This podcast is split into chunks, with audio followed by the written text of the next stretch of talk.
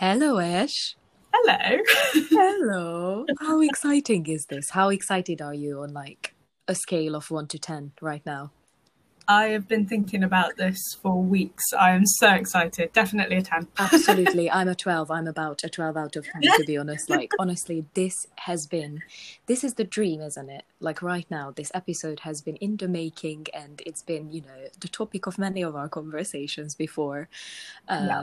literally I am the one basically. I have to I have to take credit here, Ash. I'm so sorry, but I am the one who introduced this uh, TV show. The already who you probably already seen that on Instagram. They've already put a little teaser up and we kind of wanted you guys, if you know you know, um, to guess what we are going to talk about. And this show is the best show ever, the most feel good, comfy, cozy, beautiful, wonderful TV series, and it is called Gilmore Girls. Oh, it's just Amazing. yes, honestly, if like I think it is literally the best show ever. It's it's a very feel good comedy with loads of romantic, you know, features in it. And it's also like tackling so many important issues that were subjects of academic reports and discussions and discourses before.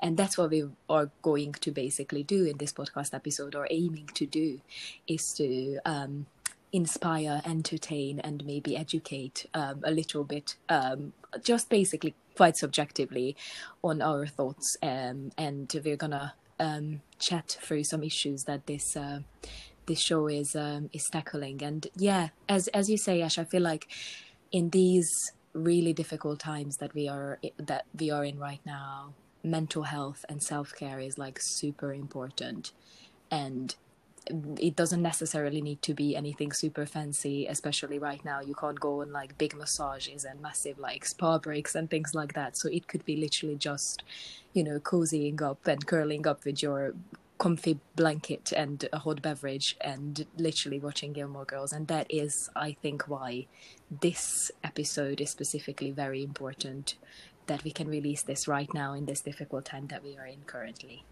Anything you would like to add to this little introduction, Ash? You have covered everything. I mean, I'm just looking outside right now. The weather is miserable. Like it's cold. It's just it's not a very nice time at the moment and honestly, watching this TV show again just makes me feel so warm and happy and you can just temporarily kind of switch off from the outside world and I think that's very very important to be able to do. So yeah, shall we get into it? No, definitely, definitely. so, how we basically structure this episode is is just like we haven't really structured it. So, because I just I just know us, like I just know that it happens quite a lot anyway. But with Gilmore Girls, I think it's like on an extra level. Like when Ash and I are, are talking and having like a simple conversation, like it it's like a ever expanding tree isn't it? It always like branches out and then we say one thing and then we that reminds us of something else that we needed to tell the other. But i feel like with gilmore girls it's just gonna flow and one thing Yeah. will come after another and then one theme we will kind of initiate another. So that's gonna be um the structure. The only thing that we kind of said that there gonna be specific themes that we are going to obviously discuss and chat about and um and we will you know kind of like get the narrative involved as we are talking about these themes and at the end which i kind of mentioned it to ashley when we were preparing this episode i have a little fun kind of trivia quiz and would you rather gilmore girls edition for her which she hasn't seen so that's going to be new to her as well so i'm really Yeah. really curious if she's going to No idea. I had no idea about this. She called me about two minutes ago and was like, "By the way, I'm going to quiz you at the end." Oh. I was like, could you write it in the spotlight darling just to see how big of a gilmore girls fan you are oh, stop! Oh no, no, I feel the pressure now. no pressure whatsoever. They are like tricky ones, like the ones that only true fans kind of remember and know. People who watched the series, you know, for like at least 50 times, because that's me. That's honestly me. Like, I've That's seen you, but it's it's worth mentioning that Anna grew up watching this. I only watched this last year. Was it last year? yeah, I I think- think. that's when I introduced you to it. Like, it's, and Yeah. I was, I grew up watching it, but I feel like, yeah, I was about 15 years old when, when this show was introduced, um, to us. And, um, and yeah, it was introduced to me and my mom because I don't know if you if you obviously don't know this show is about um about a daughter and a mom and their relationship and then their romantic relationships their lives their lives basically in this small town called Stars Hollow in Connecticut. Um, and it's just like a really really cozy um, cozy feel and you just get to know their relationship and everything that kind of involves and how they live their life and it's just wonderful. And i was i swear to you that rory is the daughter her the the daughter and lorelai is the mum. And rory is 16 years old when this show starts. And i was about 15 i think when i started watching this show. And since then there is there was literally no tomorrow. I was watching it every single every single day. Honestly when i feel sad when i feel like un, very uncertain and I'm not sure what's going on, or I just need some sort of warmth in my heart, I just put this show on and I know every single episode by heart, but I still laugh at the jokes. I still cry when there is an emotional moment.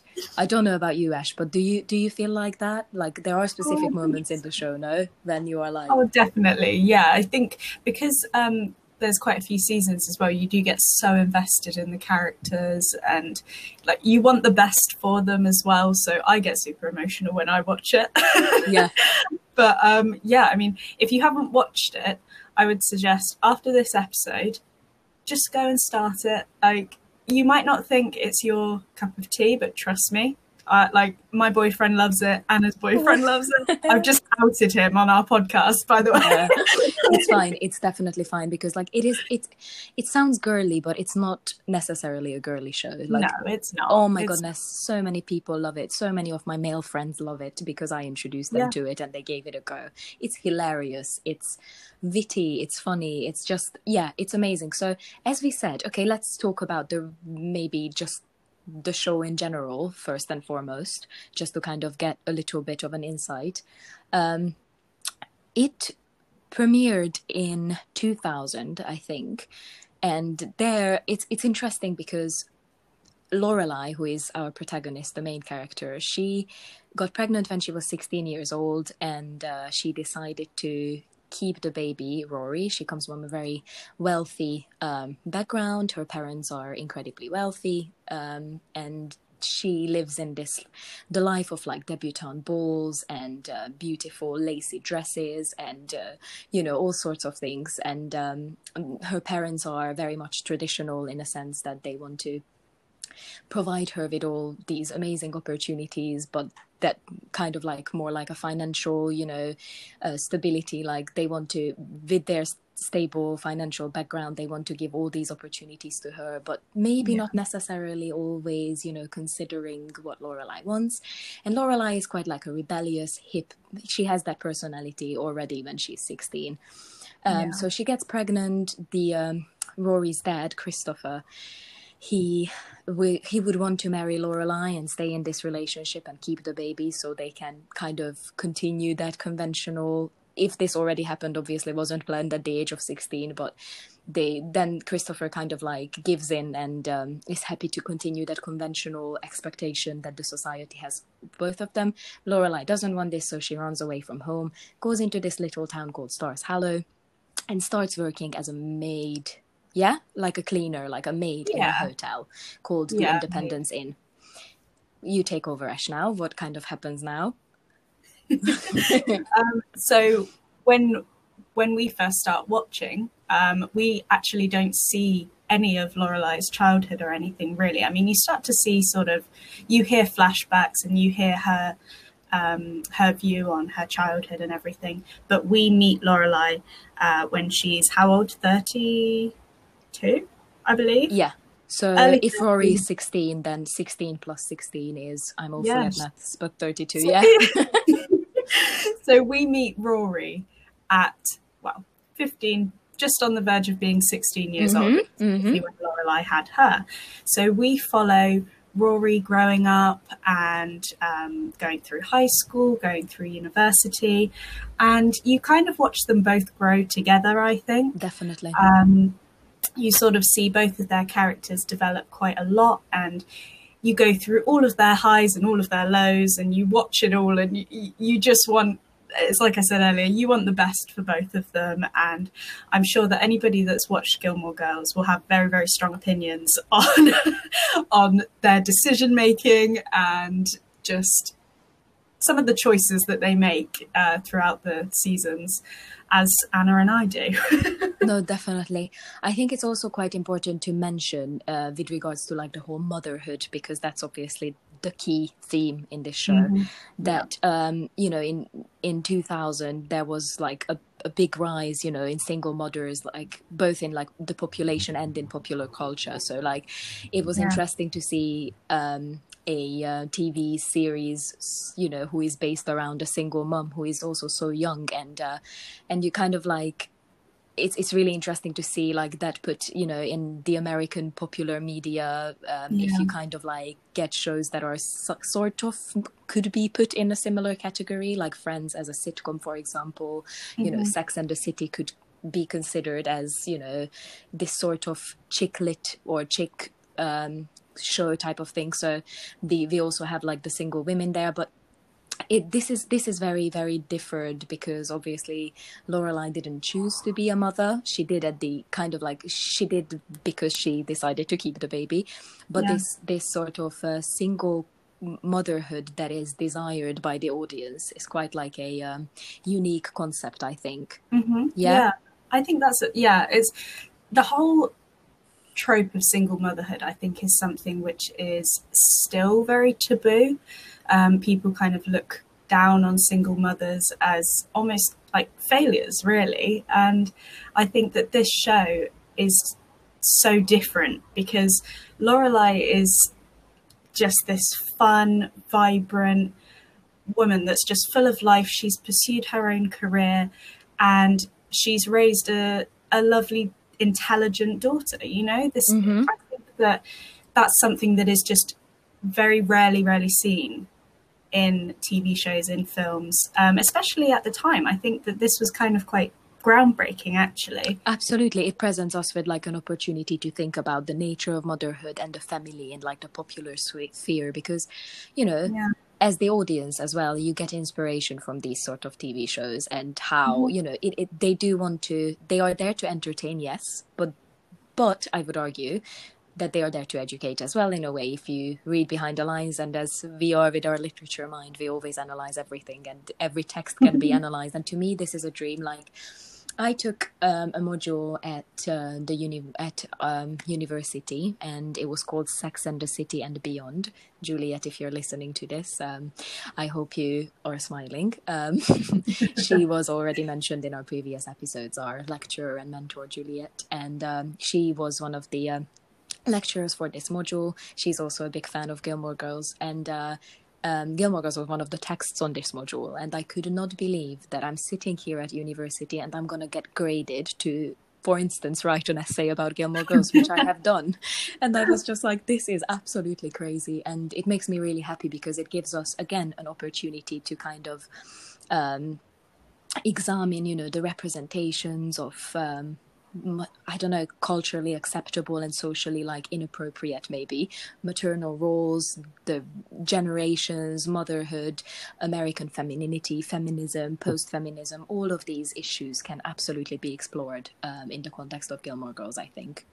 Oh, 100%. I mean, I, I reread your essay the other day and it's just everything that it talks about. I mean, I think I read it when you when you first did the essay actually, yeah, but yeah, back sure. to it kind of with I don't know, maybe a year's mm-hmm. new experience. I've watched Gilmore Girls again since then, and yeah, I just the arguments that that you're making about um, the representation of motherhood and womanhood and society are just so so interesting to me. And I, I think that one thing that was very very interesting to me is your kind of link between um, motherhood and, and class in in your mm-hmm. essay. Yeah. You're talking about how Emily is, you know, a very, very traditional mother, very um, traditional woman, uh, in that she, her aim is to provide for Lorelai. Absolutely. She believes that that's the way to be a good mother.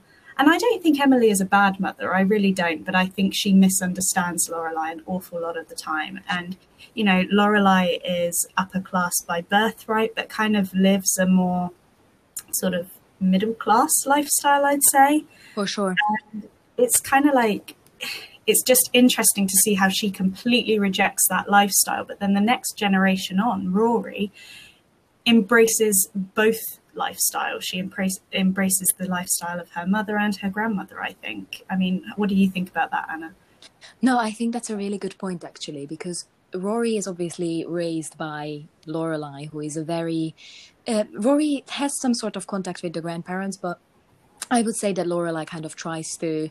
Um, I tries to like take her away from that mm. lifestyle mm. because it wasn't working for her. Therefore, yeah. it must not work for Rory either. But Rory is a completely different person. Obviously, yeah. they are similar in many, many, many ways. Um, but but she's a completely different person who, as I think you are absolutely right, she adapts to both of them, and mm-hmm. she actually then they actually reunite with the grandparents because um, just a little narrative, you know, just a little what is the word for this actually when you're like yeah dipping back to the narrative to kind of yeah, just a little make sense of what we are saying. If you, if you, haven't seen um, it, if you haven't watched it, yeah, yeah. If you haven't watched it, so obviously when Emily, um, then uh, Rory is in the Stars Hollow um, High School. She's doing incredibly well. She's super bright, and she applies to this really fancy Ivy League high school called Chilton. Um, I don't know if you call high schools Ivy League, but that's kind of what it is. It's a super, you know, um, it's a private high school, private it? school. Yeah. Yeah. Whereas Stars Hollow is obviously a um, Stars Hollow High or something. It's called. It's a it's a public school. Rory, you know, very very obviously stands out, and uh, mm-hmm. she applies for this Chilton school and she gets in her her final target is to get into an ivy league university a college harvard that's her um, that's her mm-hmm. aim so she mm-hmm. thinks that this is a perfect stepping stone for her uh, obviously it's a private school therefore the tuition is absolutely crazy and we know the you know the finances in america or we can only imagine how much it would mm. cost probably to get into this uh, school lorelai although she's doing well and she's the manager now not a maid she became the manager of this independence inn um, but cannot really afford to you know pay all of the tuition. Therefore as the last resort she will go to her parents' place and will borrow money from them in order to pay for rory's education. And that is when it starts. Mm. you know at the gilmore's place there is nothing for free.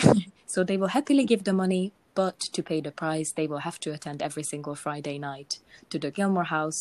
And that is what emily wants basically. Emily is obviously the grandma and then richard is the grandpa yeah. that's what they want for to kind of reignite that relationship obviously they can't just say that they kind of sugarcoat this in a way that in order for us to provide you with the money for rory's education you gotta um, come to our place every single friday and that's how friday night dinners are born and mm. then rory obviously gets into chilton that's and and the grandparents um, start to reach out and they obviously have to reach out and attend every single friday night. That's when rory kind of gets involved with this world again.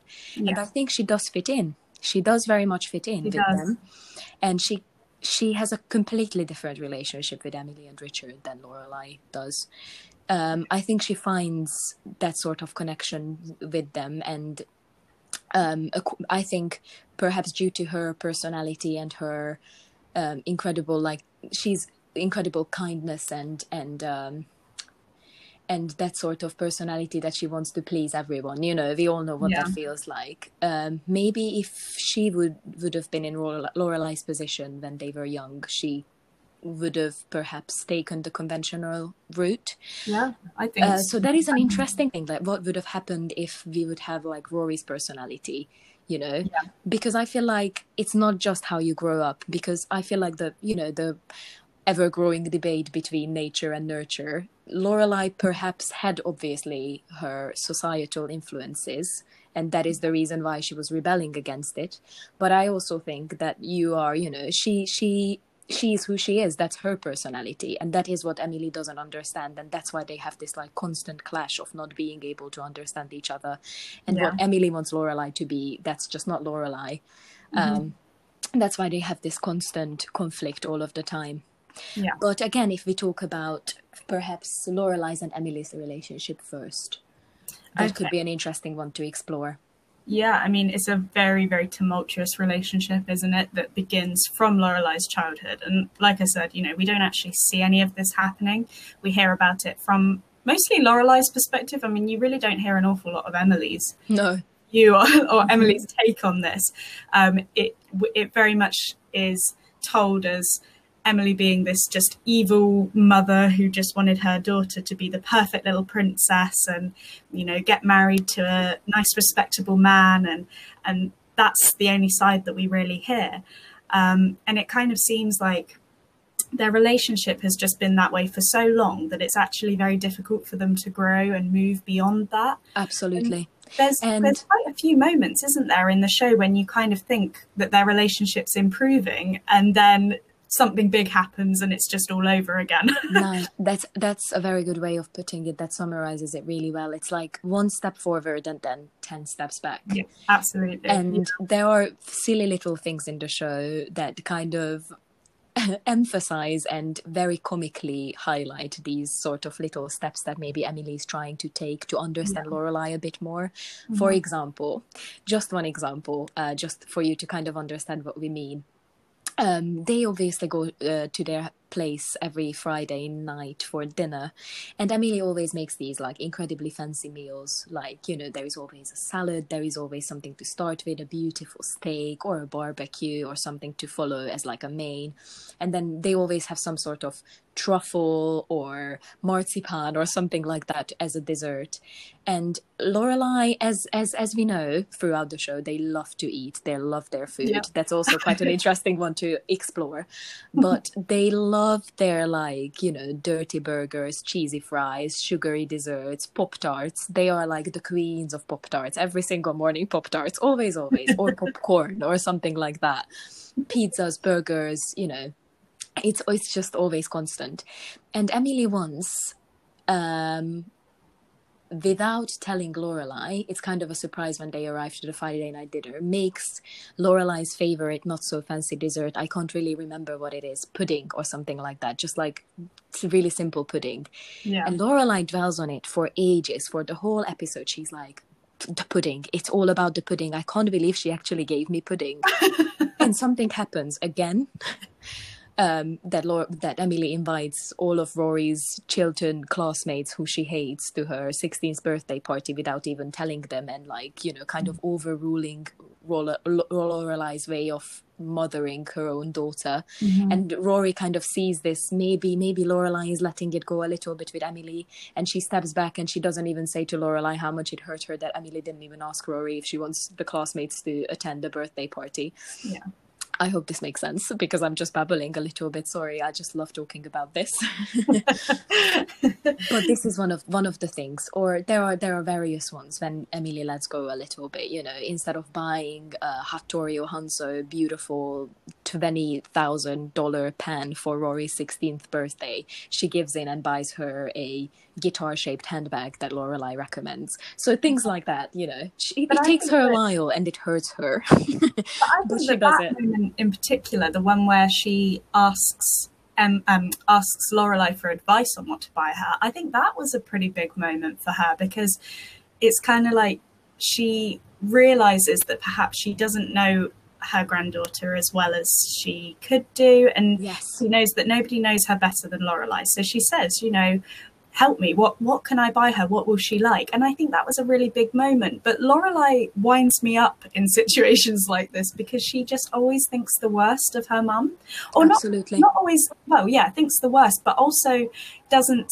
see when she's trying to make like build bridges you know and in that episode she was kind of just like oh just buy whatever you want like rory will like anything and she doesn't see that her mum is desperately trying to build a relationship with her there and Yeah. she drives me insane sometimes No, she she absolutely has questionable choices, but Mhm.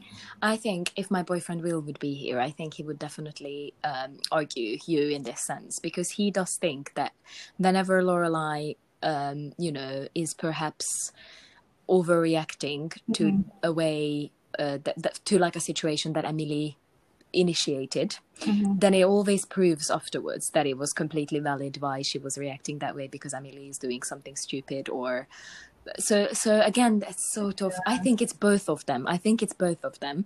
But I do agree with you in the sense that Lorelai is definitely exaggerating a lot and she Mhm. plays the victim in many cases. Like I feel like that sort of thing that whole being pregnant at the age of 16 and then leaving home that was completely unacceptable for emily like Yeah. she couldn't believe that and she thinks that she's done something wrong in her way of mothering but that is what my essay tried to explore that i feel like emily can also be understood as a good mother in line with like the maternal codes and conventions of her class and generation because Mhm. it's all it's it's very much a generational question as well you know Yeah. because in up until the 1920s in america like they thought that single mothers were like there was a biological defect there. So Mm. there was something wrong with people you know who didn't want that conventional life. And r- now i feel like us like in the 21st century we are so like so much more open in that sense. And you know the fem- ever growing fourth wave or third wave of feminism right now um, is kind of like emphasizing the fact that that doesn't mean that you are so the oh my gosh it's so hard to express this. So the way like a traditional family if you're a mom with a husband and you live your life that way that's not the only way where you, you are an accepted independent woman in society. You could be by yourself with a kid and that could also be an acceptable way to fit into society but society constantly still pressurizes us you know to fit into yeah. this sort of thing. But there is no right or wrong way of doing this. You know the kid can come first you know. Who knows? Like it is it's it's it's unfortunately the patriarchal societal rules that constantly push us into think and wanting to live up to these weird expectations that shouldn't be there. So we are here to change that i guess. I mean i'm hoping that and this show is trying to change that as well i feel like with the values and everything that it represents. Oh, what definitely. do you think ash yeah no absolutely. I mean i think that you made a really important point there that it's it's very much um, generational. And by examining three different generations you're looking at lorelai emily and rory's generations. Very very different climates that they're growing up in very different um, societies they're growing up in. And they're all all three of them really are just trying to sort of navigate around each other's experiences and kind of understand why they think the way that they do. And that's a constant theme throughout gilmore girls is that the conflicts that they have with each other are very often just generational misunderstandings i think. No for sure. Yeah does that make and sense? no it makes it makes absolute sense. I feel like they're um understanding of good motherhood and that being always juxtaposed against each other. And yeah. these different ver- versions of mothering like reminds us of like the cultural changes and generational differences and the ways in which like the ideal motherhood is like fabricated through generations depending on for example the political or the, or even the social situations of the period. Yeah i mean in terms of how lorelai parents rory um, couldn't be more different. She's very very carefree with Rory. There's not an awful lot of rules or anything. She's it's pretty much like the ideal childhood, I would say. But then we do see cases where Lorelai turns around and says things like, "I'm going to play the mum card here," and yeah. it's like, well, as a mother, it, it's to me that suggests that there's moments when she's not Rory's mother, and there there are moments where she feels that she is. Does that like that's kind of the vibe that I get from that is that I think that Lorelai is a brilliant mother, but sometimes it seems like they're more like sisters than mother and Definitely. daughter.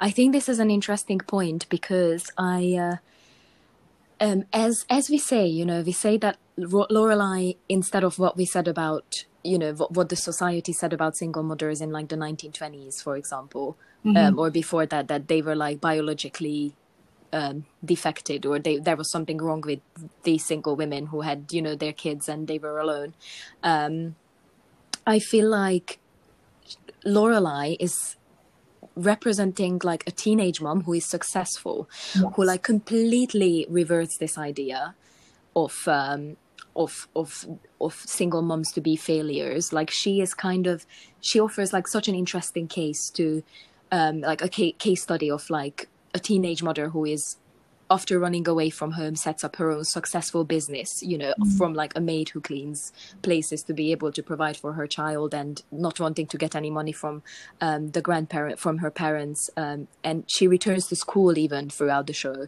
She does like a business degree whereas she doesn't actually goes to university which again juxtaposes with rory's like ever growing aspiring um, you know academic beautiful career that she wants to always go to university and she will go and obviously graduate Mhm.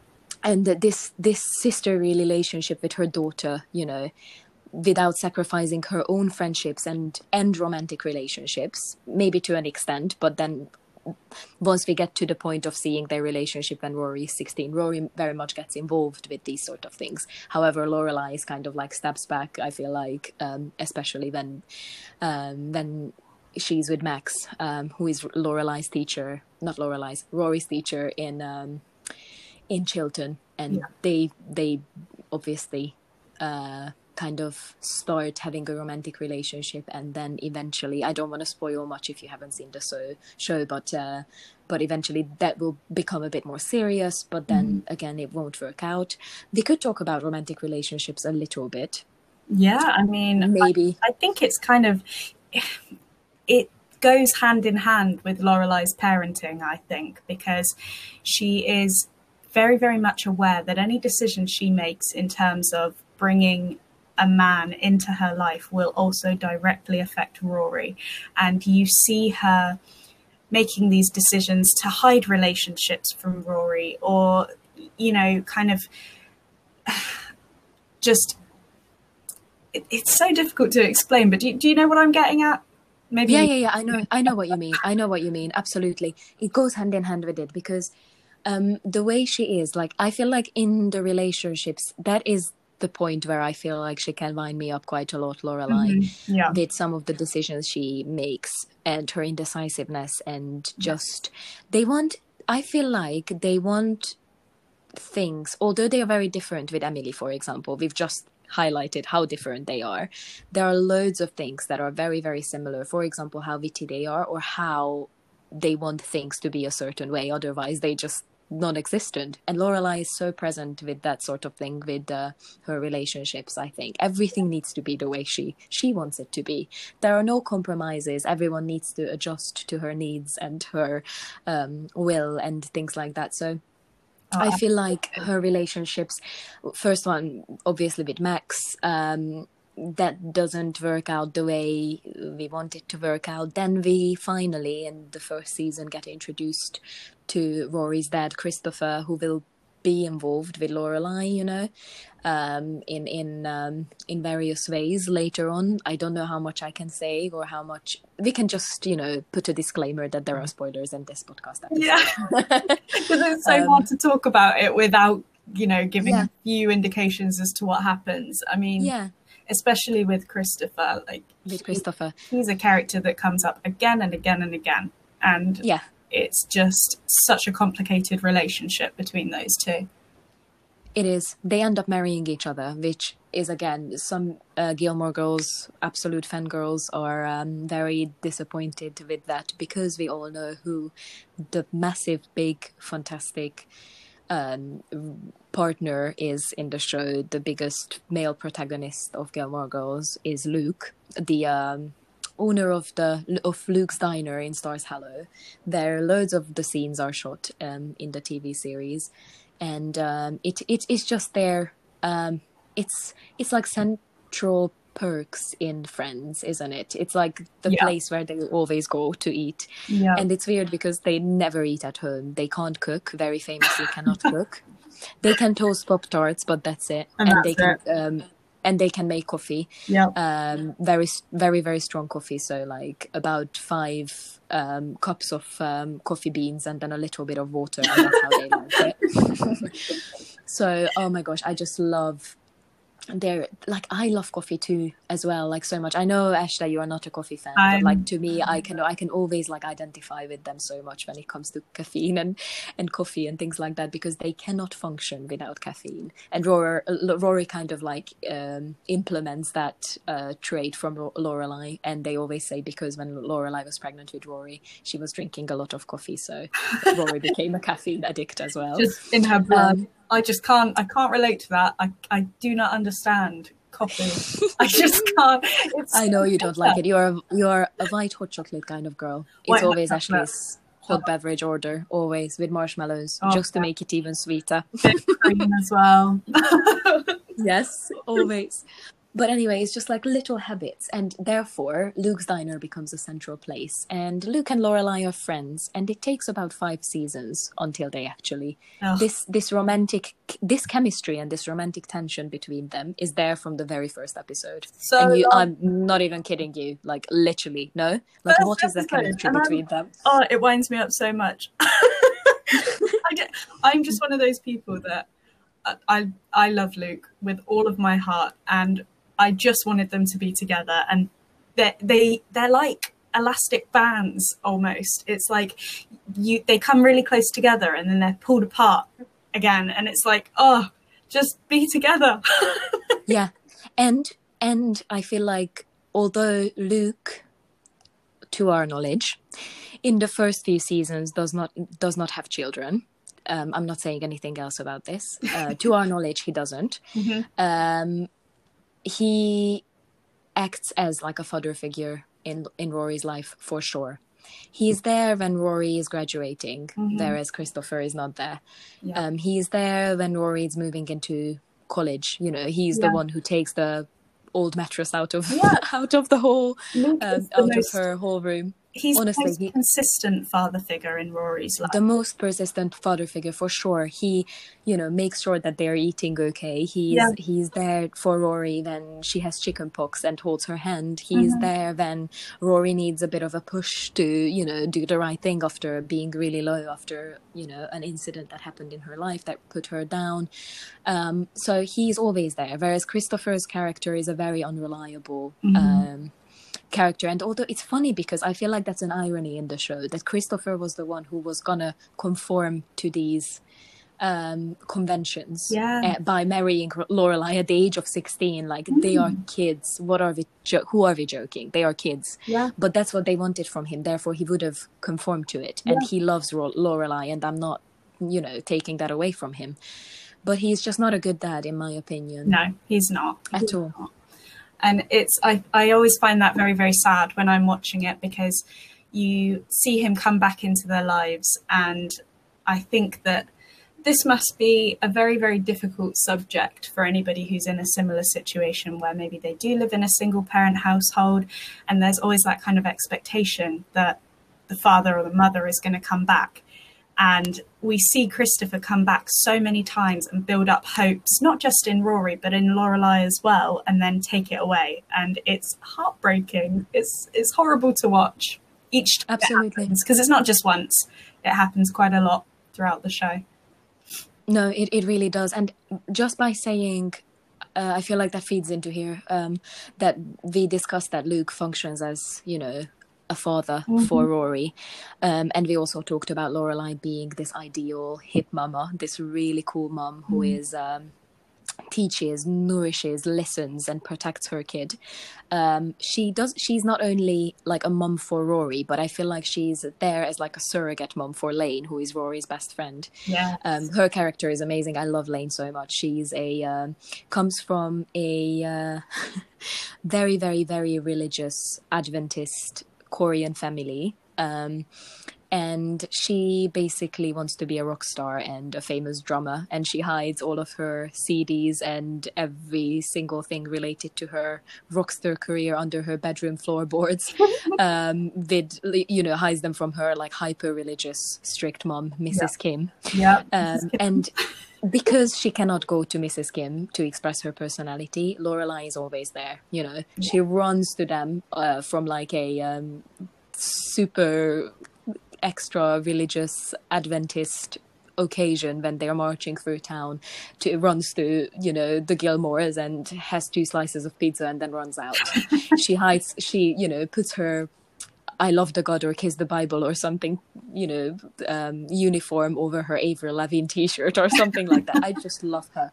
She's amazing. She's got amazing taste in music, you know. I, I just feel like all the cultural references in this show is crazy and I watched it 50 times and I still don't get most of the cultural references. I don't know about you, Ashley. What do you think? No, I mean the, most of the literature ones, yeah, I'm like, oh, okay, yeah. yeah, I get those, but no, but like some of the pop culture ones, like oh, I feel like no, very yeah, obscure. there's so many, very very obscure, a lot of them, and it makes me want to go out and and you know not research that's a bit you know a bit far but look into a lot of the references because it just kind of makes you think that the people that have written this show, they know what they're talking about. They're very, very intelligent people that clearly are very, very much involved in pop culture and in literature and film. A hundred percent. I love that. Big shout out. Big, big, big, massive shout out to the producers of the show. Amy Sherman Palladino is one of the, I think she's the writer of the show. Yeah. She also um, written and produced the show called Marvelous Mrs. Maisel. I think it's on Amazon Prime. Also, oh. I've never watched I've never watched it, but it sounds like again super super super witty funny humorous okay. intelligent political um, i can imagine i can just imagine amy sherman palladino style i think daniel palladino also produced and written some of the episodes in gilmore girls yeah they are a husband and wife I watched many reports and interviews with her, and she's just a phenomenal person hmm. with massive intelligence. Actually, you know what? Next time we're starting the show from the very first episode, from pilot episode. Every time there is a cultural reference, we pause, write it down, look it up. What do yes. you think? And then by the end of the show, I will have read, listened to, and watched every single reference that they make in that show by the end of my life. That's the goal. Absolutely. Um, if we're talking about references, maybe we could talk about a little bit about like American femininity and feminism, you know, mm-hmm. and feminist practices in the show. If you, if you maybe want to highlight a few, I don't know, episodes or scenes that kind of relate to this. Yeah. For example, the um, uh, the Donna Reed show episode because that's one of the key ones I think. Very interesting, and you talked about this, didn't you, in your essay? Um, yeah. So I think that there's there's this one episode where uh, Rory and Lorelai are watching the Donna Reed show, and if you don't know what that is, I didn't know honestly before I saw Gilmore Girls. It's this um, show from maybe I think maybe the fifties. I want to say. Yeah. Yeah, yeah. Okay. The 50s, yeah. and Donna Reed is this um, very traditional housewife. Um, you know, very much have dinner on on the table by the time her husband gets home and looking pretty all the time you know wearing pearls and um, just very high heels. uh, high heels. Your traditional american woman um, or at least that's mm-hmm. portrayed on the show.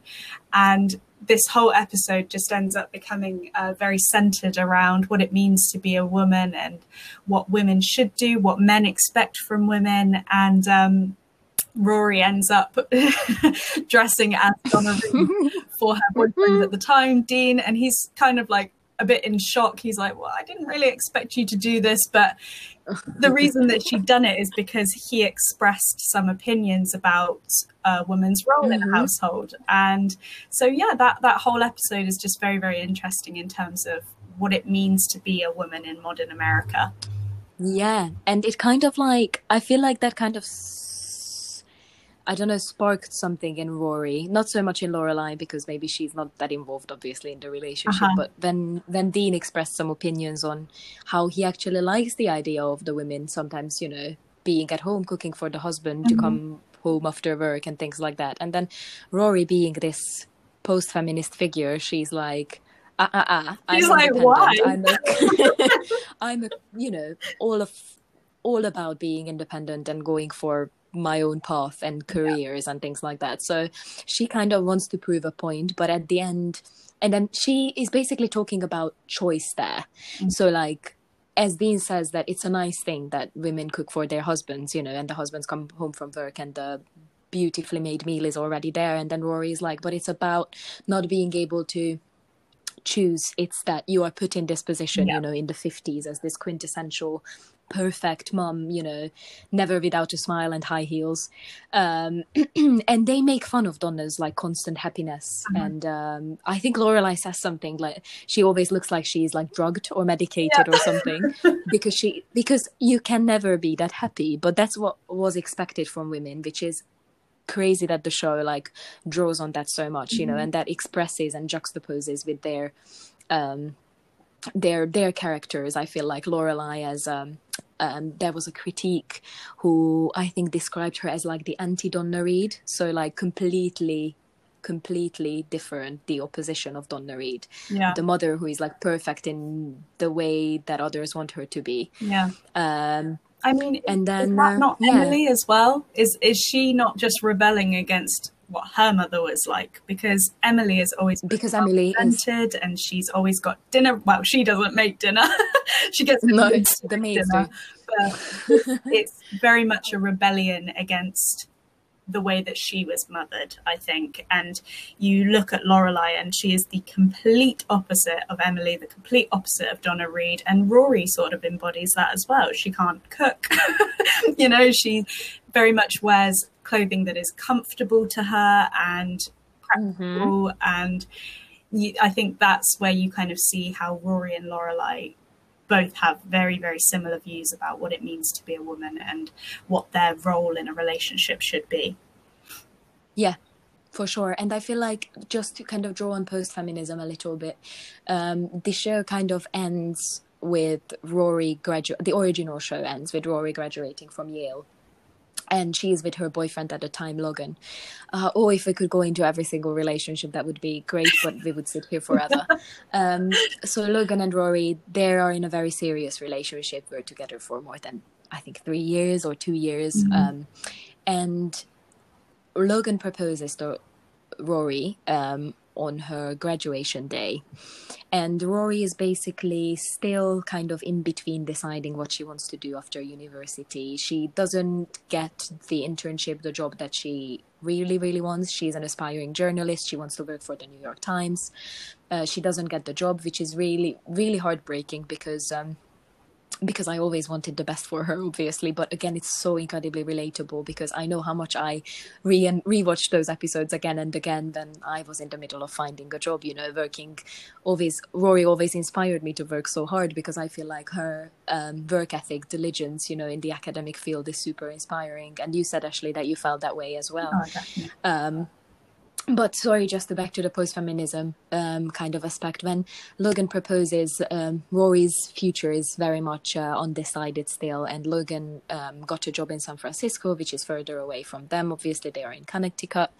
Um, so Rory, instead of saying yes to the proposal, um, although very much loving Logan, decides to reject the proposal and choose her own path, which is a very, um, you know, very typical not typical, but that's like a high, high, it highlights what post feminism is or what she represents that sort of post feminist figure. Yeah.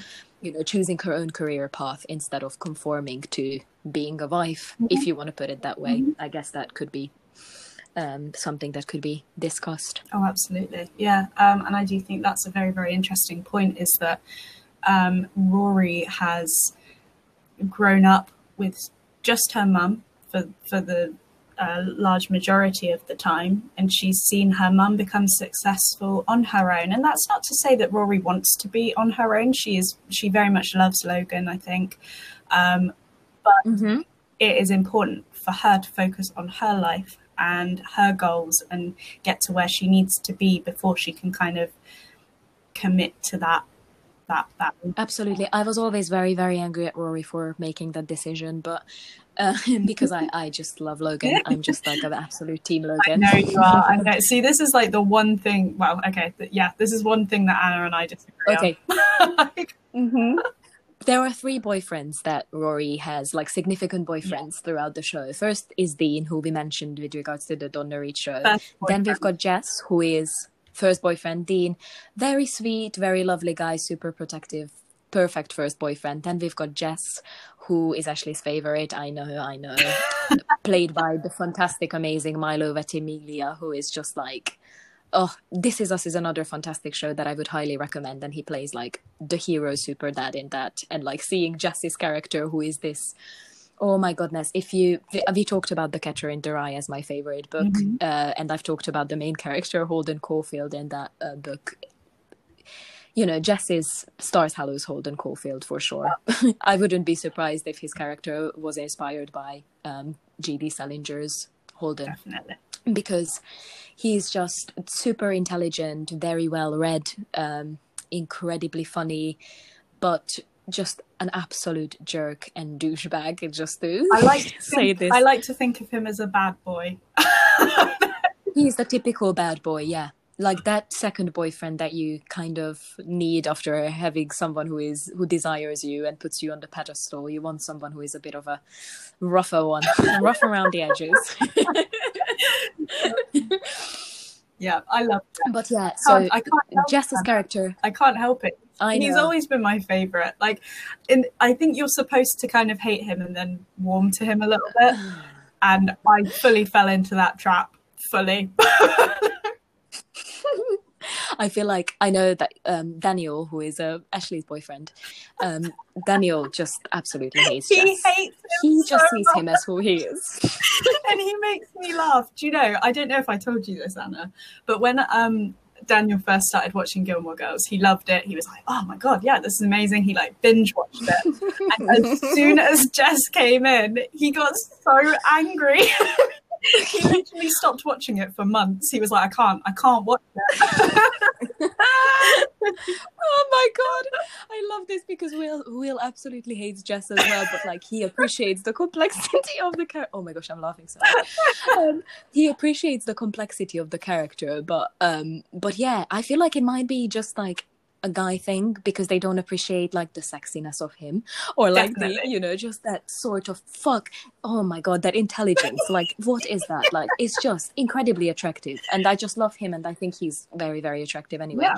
but um and then logan is a, a very very very wealthy um, rich boy in the university, mm-hmm. funny, cheeky, cool, very intelligent also and yeah uh, the way they kind of get together is interesting so kind of yeah you always have like a team dean team jess and team logan and i'm team logan and ash is team jess yeah.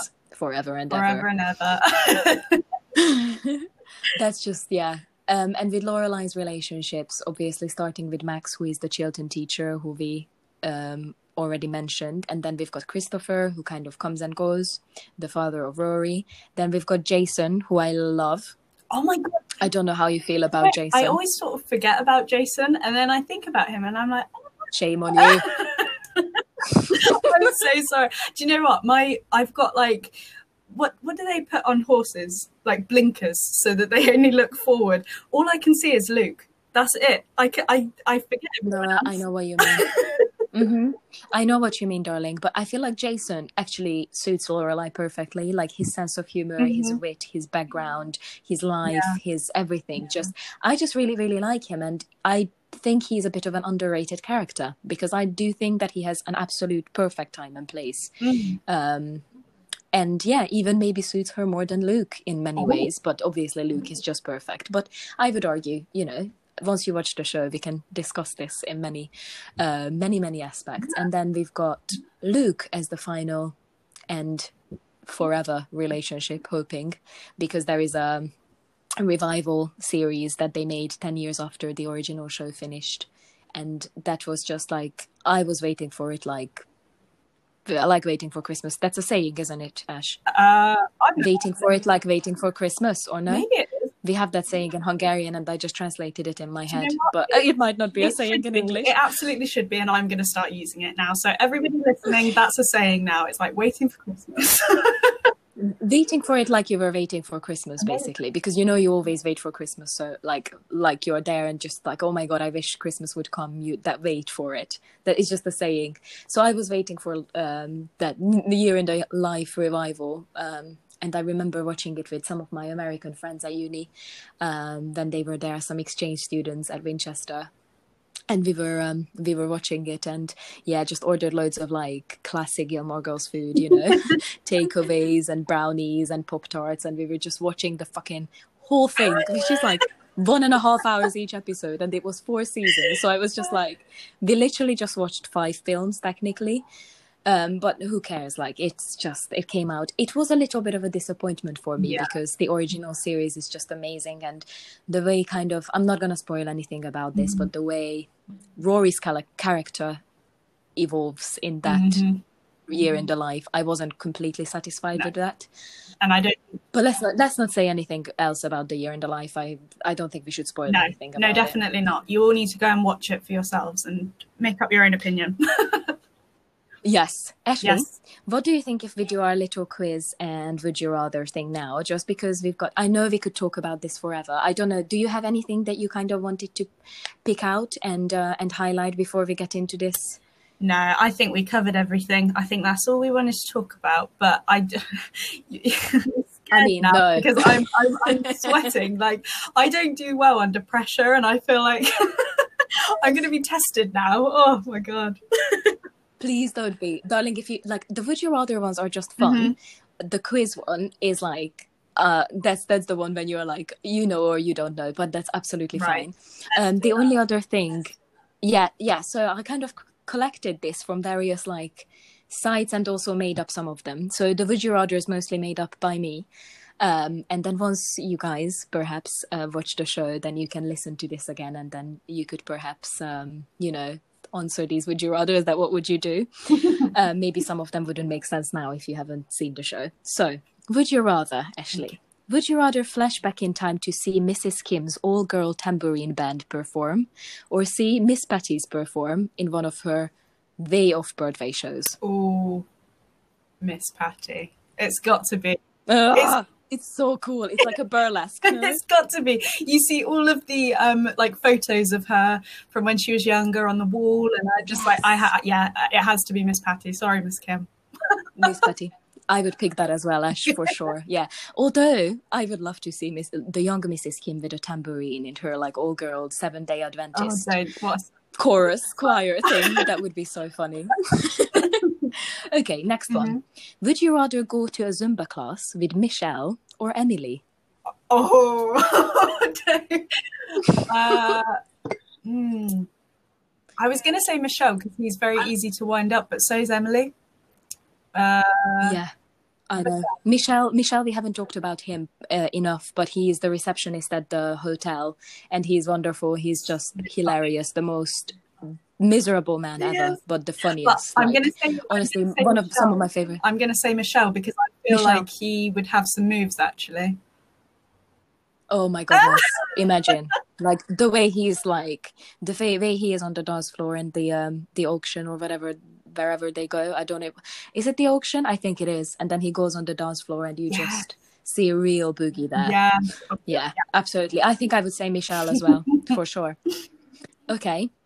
Um, which ill fated romance would you rather have seen worked out? Paris and Tristan or Lane and Henry? Ooh. Mm, Lane and Henry, because I just Yeah. love Lane. I th- she's such a brilliant character, and all I wanted is for her to be happy, and, and she is happy in the end. But yeah, I think they didn't have a proper chance Mhm. that relationship. No, and I think Henry was Yeah, lovely. I think he was absolutely lovely, and it was just unfortunately all the circumstances just didn't work for him. But they could have, and that's what freaked Lane out, and that's why they didn't. They didn't work out at the end, unfortunately. No, very good. Okay, next one. This is a funny one. Who do you think would win in a fight, Emily or Paris? oh my god! Ooh, um, hmm. Paris. She's vicious. She's vicious as hell. We haven't talked about her enough. She's gonna be kind of the uh, antagonist of Rory and Chilton, but then they become Mhm. friends, and she's the most annoying person you will ever, ever, ever meet or hear about. Will absolutely hates Paris, but I, I do think she's I think hilarious. she's. Um, but yeah, she's a vicious Mhm. bitch. Oh, isn't she is. Yeah, Paris. I'm gonna say Paris. okay. Um, would you rather take part in a life or death brigade event or the 24 hour dance marathon? Oh God! Do you know I watched the um, dance marathon one the other day, and every time I've watched this, I think to myself, there is absolutely no way I would ever take part in that. How can you stay up all night dancing? No way! I, it's going to have to be the life No, or death for brigade. 24 hours. It's going to have to be like, oh, I couldn't do it. Would you jump off? Would you jump off the building? You jump I jump think if it, I think if it the- genuinely were a case of here you go, you either do the twenty-four hour dance marathon or you jump off a building. I would jump off a building every day. Okay. especially, honestly, especially if like Logan's standing next to you. See, that hand. is just But that's they were you. That- on that's potatoes. if you want to hold Logan's hand, that is fine. oh my goodness. Yeah uh, when will listens to this i'm like i apologize. But i would i would jump off with logan anytime. Man. Okay there are two more would you rather ones and then we're going to the quiz. So okay would you rather eat lunch at luke's diner or the dragonfly inn? Luke's Diner. Yeah. yeah a big burger. I can imagine you like demolishing a big burger in luke's diner although sookie's cooking is like That is, amazing, it's something so- I would want to experience, but I, I love the service that comes with Luke's food. It's just like just insulting you. definitely definitely Thank good you. answer okay which thanksgiving would you rather attend the tofurky night at the kims or the fried turkey garden party Oh, both a disaster. Both an absolute disaster. Yes. Um, phew. I mean, can fried turkey be that much different to fried chicken? I don't know. no and also you could see sookie being wasted Yes, plastered exactly. there. okay, yeah, and being super Yeah, depressed fried because turkey. they are frying fried the turkey, turkey. Yeah. definitely and they're frying and after that oh my goodness you have to watch the show but they're frying everything, Everything. once they are back oh my goodness the chair everything just the best i love that episode so much okay we are going into the Oh, questions don't. now Oh, The I'm sweaty. so don't worry so what is the bride's name on sookie's wedding invite i'm gonna give you options susie cookie snooky or sookie Sticky. No, they misspell it, Ash. So it's Susie. It's Susie. Yeah, they misspell it, and she's nervous anyway about the wedding. So she's like super, super stressed out because they misspell the uh, Oh invite, her name on the invite. I'm actually embarrassed because I watched that episode not long ago, and I'll tell you why that episode is one of my favorites. Ah, this is a spoiler. I'm sorry. You can stop listening now if you want. It's when and Jess kiss for the first time, and I'm so excited. oh, I'm embarrassed. I'm sorry. Okay, so that's zero, for. Ashley so it's okay. After Luke's make new menus, the removal of which item upsets the girls? Do you know the name, or shall I give oh, you some gonna give me options? options. Okay. Caesar Mhm. salad, cheeseburger, ham and cheese Mhm. toasty, or Monte Cristo sandwich. Oh, I feel like such a fake fan. Why do I not? Mm, they wouldn't care about a salad. I'm gonna. They would not care No. about a salad, Nice. so I'm gonna Well rule that one out straight away. Mm, Mhm. Cheese and ham toasty? No, baby. No. It's the Monte Cristo Can I can I tell you why So I think it's so- that one then? Can I get like half a point if? I guess why they're upset about that?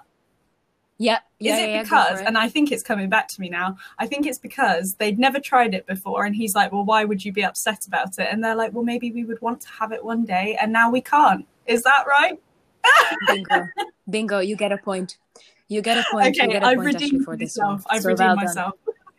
Definitely. That's exactly what happens. They never ordered it before, but they're upset because they can't deal with change and they're like, but now we don't even have the option to order it. So, yeah, it's the Monte Cristo sandwich. Okay, listen. Okay, Next question.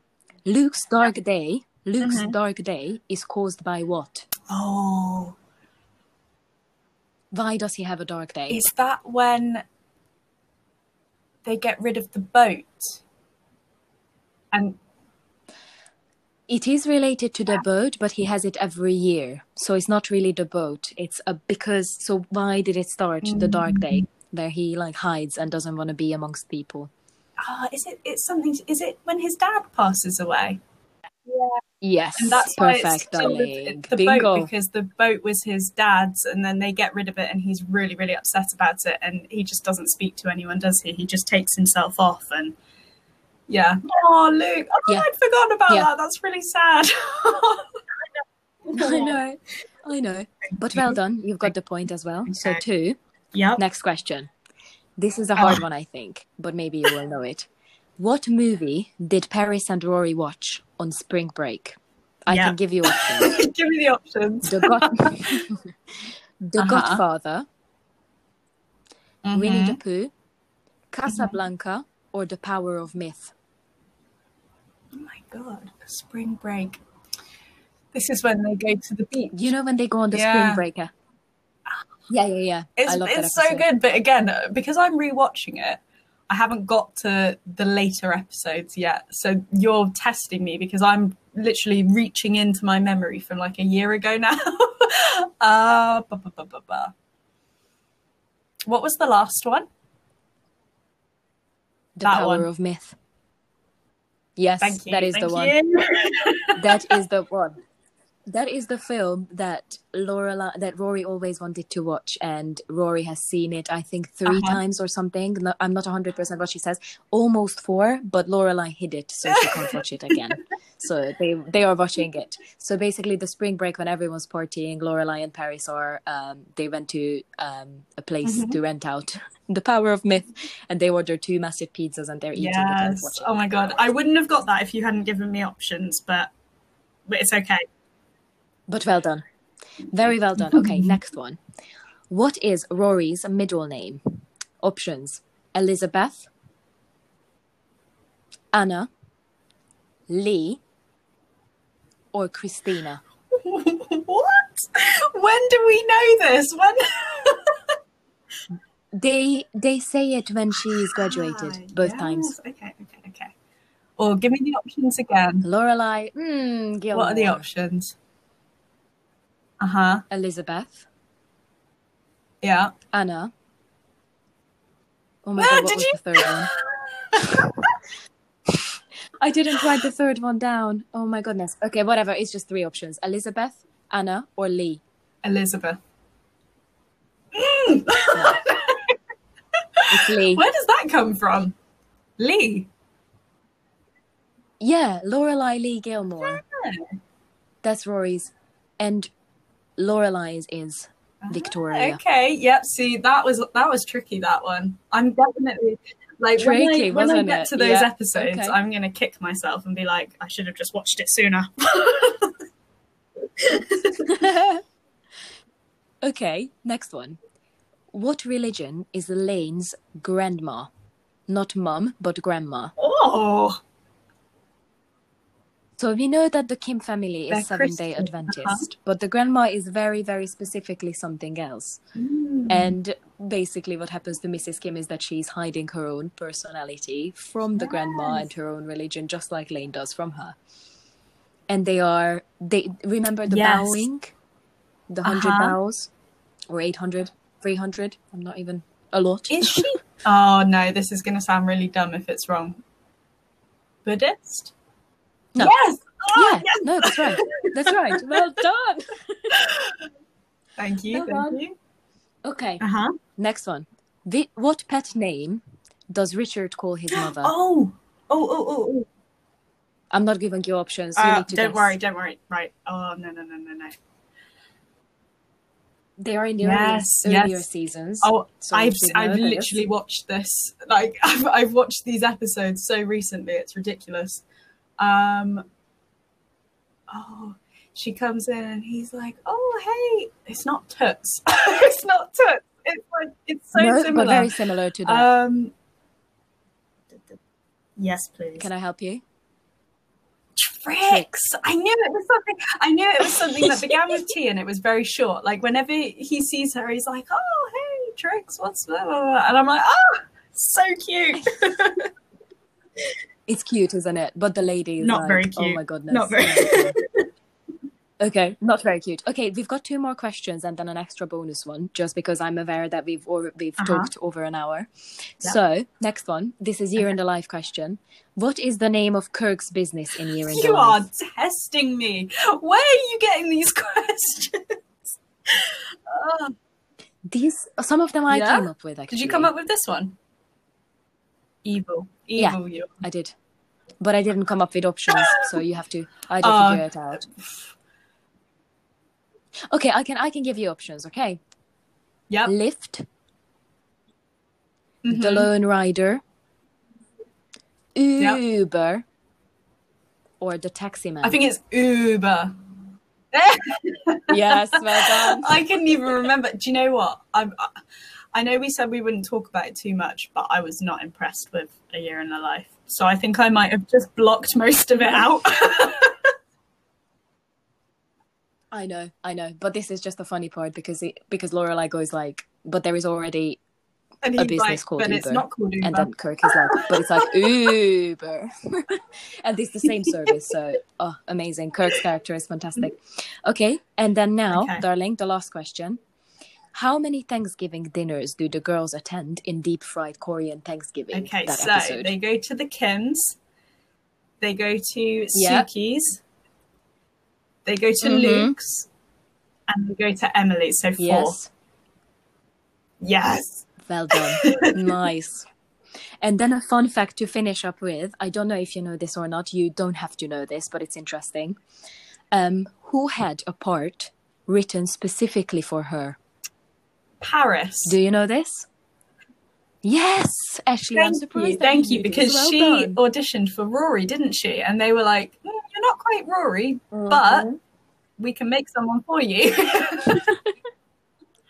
yeah, and I, I saw an interview with her with the actress, and then she's like, "Yeah, I auditioned for Rory, and then say that they said that we really Yeah. loved you, but you're not Rory." And then she's like, "I'm really, really surprised that Yeah, this is what yeah, they came up with." I couldn't see anybody else playing Paris. I couldn't see anyone else doing it. oh, it's just amazing, isn't it? Oh, darling. Okay, I think we should wrap up now because it's been 71 Oh, minutes. okay.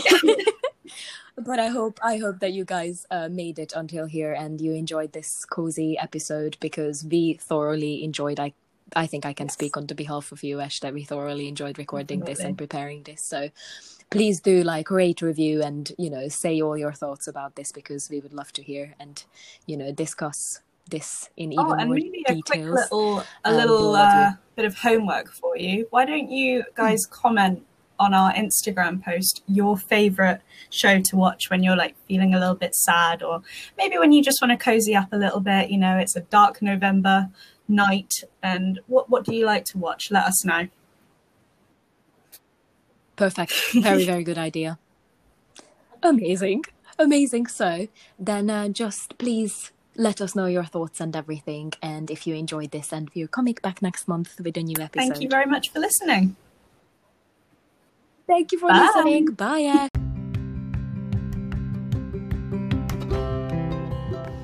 In each episode of this podcast, we will discuss a variety of topics, whether that is university life, cultural and social discourses, current life affairs, films and series, lifestyle, friendships, nerding over books, and so much more. The possibilities are endless. As much as we're here to share our ideas and experiences with you, we also can't wait to learn from you guys. The podcast will be published monthly, where Anna and I will chat about a specific topic and finish each episode with a discussion on a chosen book for the month. We will choose a book for our book club each month, which you can read with us and send your thoughts either by emailing us. Our email address is apluspodcast2 at gmail.com or DM us on Instagram. You can find us under the username apluspodcast. We invite you to send us your recommendations via email or Instagram, and if your book is chosen, you'll receive a special mention in the next episode. Please go and follow us on the good old socials and join us for this brand new and super exciting journey. It's never too late to learn something new.